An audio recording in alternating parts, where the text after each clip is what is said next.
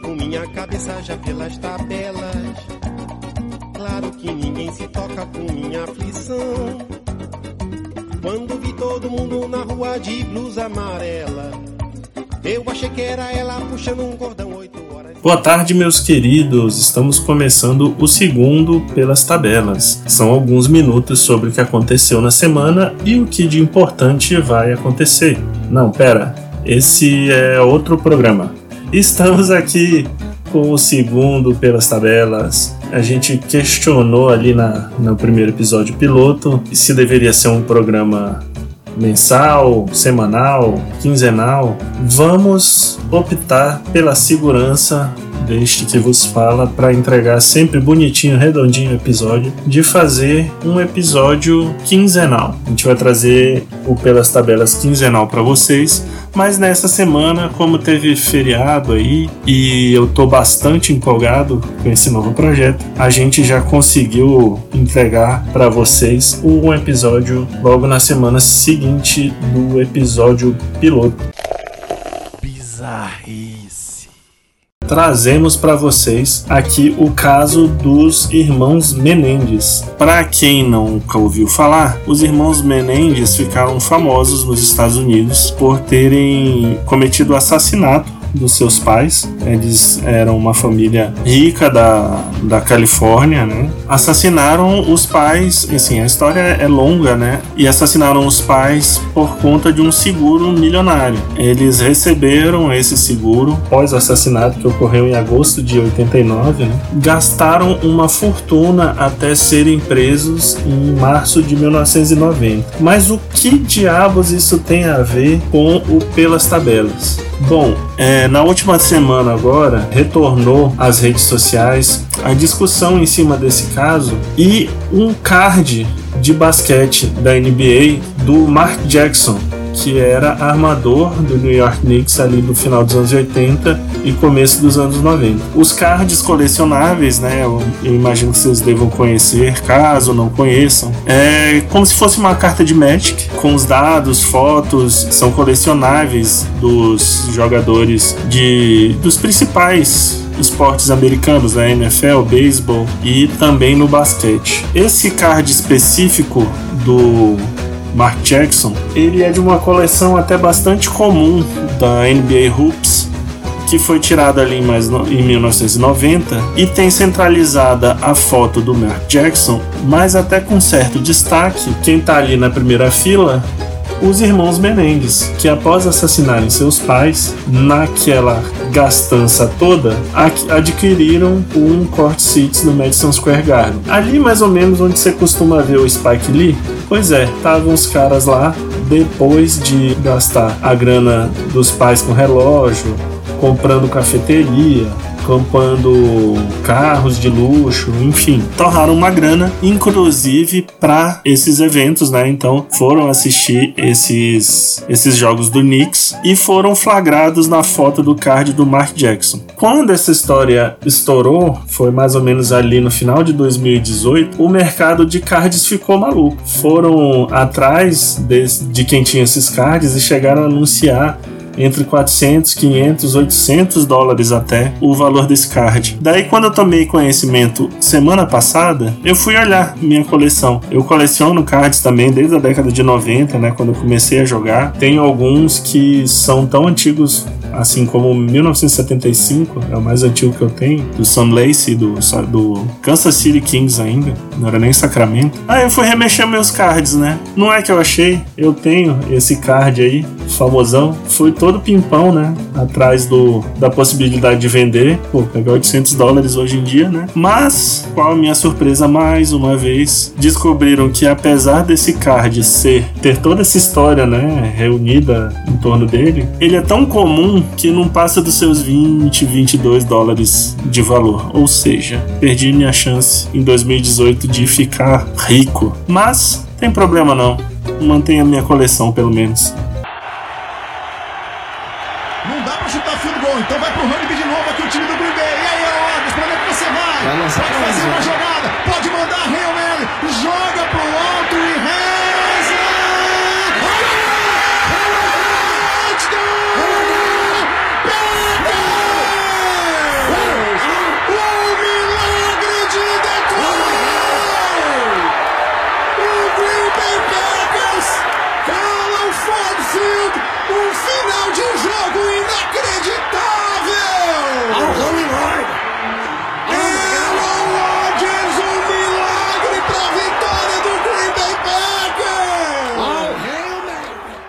Pois é, escutamos aí a icônica narração do Everaldo Marques nessa jogada que começou com uma falta inexistente no Aaron Rodgers, então essa magnífica, maravilhosa, espetacular jogada não devia ter nem acontecido, né? Mas enfim, nós torcedores do Detroit Lions já estamos acostumados com esse tipo de roubo e isso aqui aparece no seu programa por quê? Porque hoje vamos falar de NFL. Hoje, na data que está sendo publicado esse programa, nós teremos o primeiro jogo, o kickoff da temporada regular da NFL em 2021. Uma temporada que tem mudanças mais uma vez. Esse ano, em vez dos tradicionais 16 jogos em 17 semanas, com uma semana de folga, a liga aprovou mais um jogo. Então, o calendário vai ser mais extenso esse ano. Teremos 17 jogos em 18 semanas e a chance do Super Bowl cair no meu aniversário não existe mais, porque em vez de ser do primeiro final de semana, né, do de fevereiro, agora vai para a segunda semana o Super Bowl. Como já é tradição, né, na liga, a estreia vai ser com o campeão do Super Bowl anterior. Tampa Bay Buccaneers vão receber os Dallas Cowboys em mais uma temporada em que Tom Brady está continuando a sua saga para tentar ser incontestavelmente o melhor de todos os tempos, o nosso querido GOAT. Será que ele vai conseguir mais uma vez desafiar o tempo, desafiar a idade? Ainda mais agora nessa temporada mais longa, né? Porque não existe a possibilidade de você poupar um cara como o Tom Brady, né? Que é o cérebro do time, num jogo do meio da temporada, né? A gente acredita que para poupar de repente ele de algum jogo, só lá pro final mesmo, na semana 17, semana 18, em que as coisas já estejam efetivamente definidas o nosso querido Paulo Antunes, que é um ícone das transmissões da ESPN, falou um pouquinho do que ele acha dessa temporada mais longa agora no canal do YouTube da ESPN. É uma oportunidade da liga ganhar mais dinheiro? É óbvio que é. E isso ajuda os jogadores? Sim, porque faz o salary cap, né, o teto salarial, subir. Né? Os jogadores ganham 48% dos lucros da NFL. Então, se a NFL lucrar mais, o, o teto salarial sobe e aí os, os contratos ficam um pouquinho mais inflados, tá? Então, é, nesse aspecto, é, ajuda o, o, os atletas, né? Mas a parte física, eu acho que, sinceramente, cara, com 16 jogos, a temporada já era incrivelmente rigorosa. Eu era contra, eu sou contra essa mudança, né? E tava, lembra que eu tava falando de 18 jogos? Né? E aí, vai para 18 jogos? Bom, o, o, acordo coletivo que assinaram antes da temporada passada vai até 2030, tá? Então, 18 jogos, talvez em 2031. Várias mudanças engraçadinhas. O fã de esporte obviamente ganha com isso, a NFL ganha com isso. Os jogadores, eu acho que eles perdem um pouquinho. Como eu disse, eu era contra, mas eu era contra também a mudança de 6 para 7 times em cada conferência nos playoffs. E nos playoffs do ano passado, cara, foi sensacional o negócio na AFC e na NFC. Especialmente na AFC, quando vimos os, os Colts entrando com 11 e 5 como cabeça de chave número 7.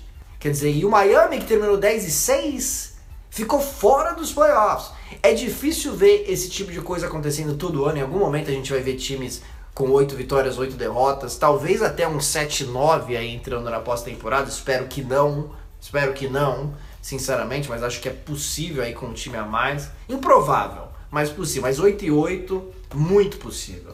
A NFL é uma liga que costuma ser bastante dinâmica mesmo com as suas mudanças de regras, né? A gente já teve no ano passado uma mudança bem significativa depois de muitos anos na liga, que foi a classificação de mais um time para os playoffs. Até então a gente tinha apenas seis times de cada conferência se classificando e desde o ano passado foi incluído um sétimo time, ou seja, três jogos de wildcard. Para quem não sabe, né, os playoffs da NFL, eles se classificam os primeiros colocados de cada uma das divisões e até o, a temporada anterior, a passada, as duas equipes com a melhor campanha, independente da divisão. E no ano passado, incluíram mais um time. Existia uma certa desconfiança com a possibilidade de entrar em times muito fracos, com campanhas medíocres ali no, no wildcard, mas acabou que foi um sucesso acontece? A inclusão de mais um jogo de playoff acaba por movimentar demais a receita da liga, dos times e até consequentemente dos jogadores também, e vai encorpando o, o produto que é o futebol americano, né, os jogos da liga.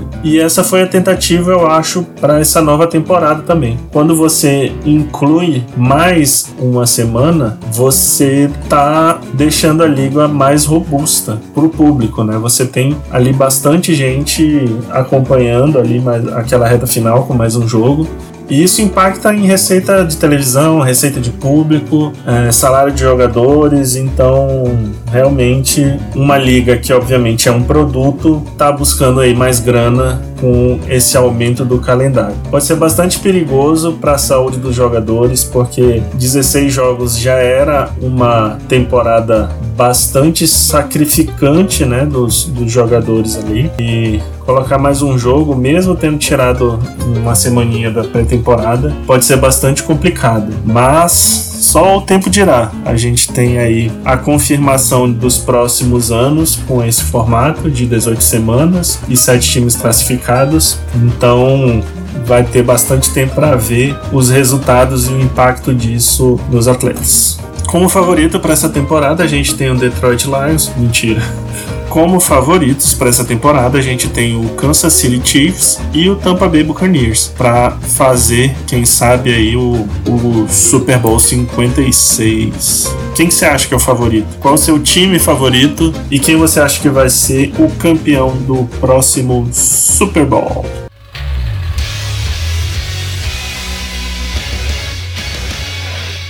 E no nosso rolezinho pelas tabelas, a gente volta um pouquinho na Fórmula 1. Teve corrida da Holanda, chata pra caramba, onde o Max Verstappen venceu a corrida, Hamilton em segundo, Bottas em terceiro, e desde então o filho da Kelly Piquet lidera o Mundial por três pontos, né? passou na frente do Hamilton. No vai e vem dos pilotos, o terceiro melhor piloto da Fórmula 1 agora é da Alfa Romeo. O Valtteri Bottas anunciou a sua sua transferência de equipe pela Série C do Brasileirão, o Manaus e o Paysandu lideram. Ambos ganharam nessa rodada e lideram o grupo A com 24 pontos. O Ipiranga e o Novo Horizontino lideram o grupo B com 30 pontos. Os quatro melhores de cada grupo passam para quadrangulares finais que definirão quem vai subir para a Série B. Acabou as Paralimpíadas, o Brasil teve performance recorde né, com 22 ouros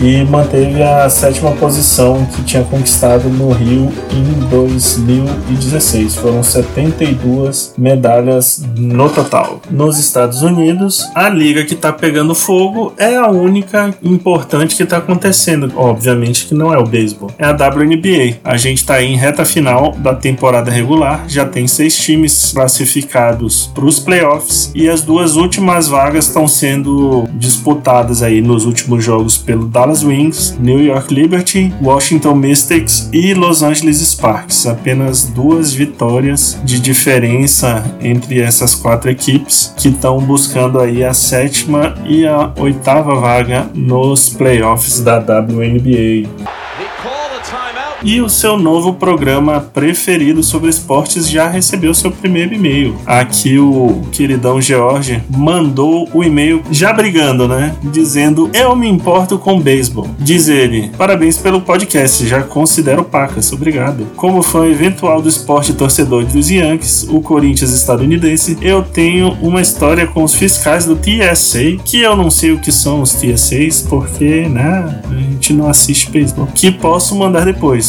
Espero que sim, que você mande depois a história completa explicando inclusive o que são TSAs. Confesso que senti falta da sua atualização sobre o esporte mais popular no Japão. Olha aí, Fonte Arial 11. Adorei o episódio e aguardo ansioso o episódio 2. Aí, chegou, quem diria, chegou o episódio 2. Uma hora, quem sabe, a gente fala um pouquinho sobre beisebol. Não espere tanto, mas quem sabe, né? Tem filmes divertidos, né, com, com a temática do beisebol. Já o jogo em si, né?